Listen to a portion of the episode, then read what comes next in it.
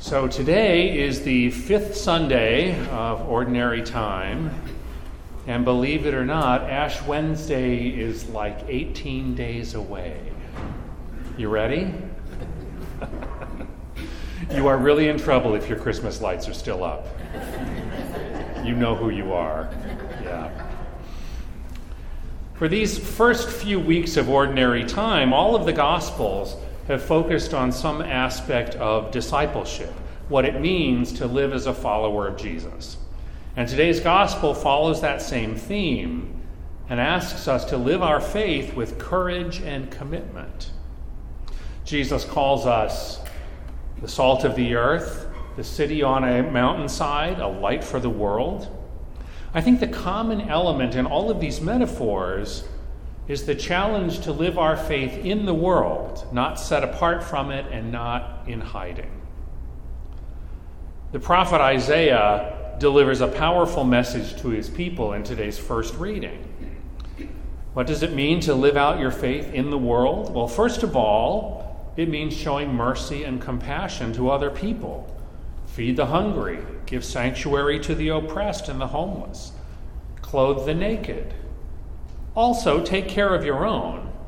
But notice that that care for our own is listed last, not first.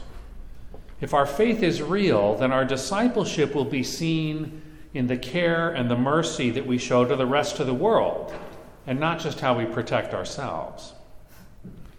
In today's gospel, Jesus is continuing with the Sermon on the Mount, and he has some allegories to help his disciples understand how they are supposed to be living in the world. We are supposed to be light, salt, city on a mountainside, and a light for the world. Uh, first of all, it's worth noting that salt can't lose its flavor. I don't know if there are any chemistry people in here, but uh, I'm going to take a risk and say that sodium chloride is a very simple compound and it's really stable. Boxes of salt in the grocery store do not have expiration dates on them. So if your salt has lost its flavor, you can probably conclude that someone has messed with your salt, or more likely, that something has happened to your ability to taste. Also, salt isn't just a flavoring agent, it's a preservative. In the ancient world, one of the few means that people had to preserve food was to dry it with salt. So, what could it mean to be salt for the world? I think it means that we have to flavor the world and we have to preserve what's good. We have to make our presence known, not overpowering the world's other flavors, but enhancing and complementing them. We should also be preserving those things that might otherwise be spoiled or wasted. The world should be a better, safer, and more just place because we are in it. And our presence in the world should be clear for everyone to see and available to all. That's being a city on a mountainside. In the midst of the world's storms and challenges, our faith should be a place of refuge and safety that welcomes everyone. Ours is a faith that doesn't have secrets. All of our worship, all of our ministries happen in public. We have no secret doctrine, nothing that's revealed only to the insiders. If anyone claims to be Christian and then says they have some kind of secret knowledge, be very suspicious. We are a city on a hill that everyone can see and where everyone is welcome.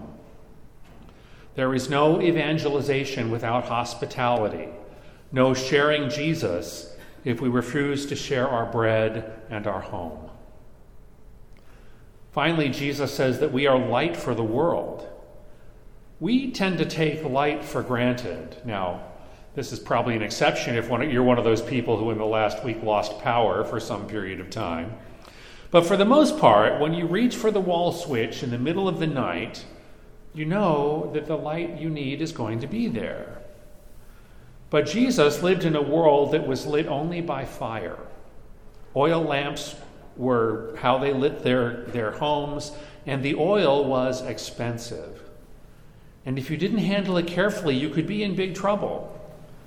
One of the reasons for not putting a lamp under a basket is that it would be a waste of that expensive fuel, but it would also set the basket on fire, which is not what you want. To be a light for the world is not only to expel the darkness of sin and sorrow, but it is also to be valuable and maybe a little dangerous. Our presence in the world should bring hope and warmth and illumination. Too often, particularly in our, a lot of our public discourse, we've been content to bring heat and not light. All of these metaphors should lead us to reflect on what kind of presence we are in the world. As disciples of Jesus Christ, as Catholic Christians, and as American people, who do we want to be? And how should we be seen in the world? Is our top priority accumulating wealth and possessions? or relieving poverty through our willingness to give and to sacrifice? Are we prepared to provide sanctuary for victims of war, disaster, genocide, or are we captive to fear and obsessed with our own safety? Is this the time to build walls or to build bridges? These are not merely political questions for us as they reach to the core of who we are and who Christ calls us to be. And if at times things seem dark or contentious or fearful to you, then remember the words of Isaiah from our first reading. If you remove from your midst oppression, false accusation, and malicious speech, if you bestow your bread on the hungry and satisfy the afflicted, then light shall rise for you in the darkness, and the gloom shall become for you like midday.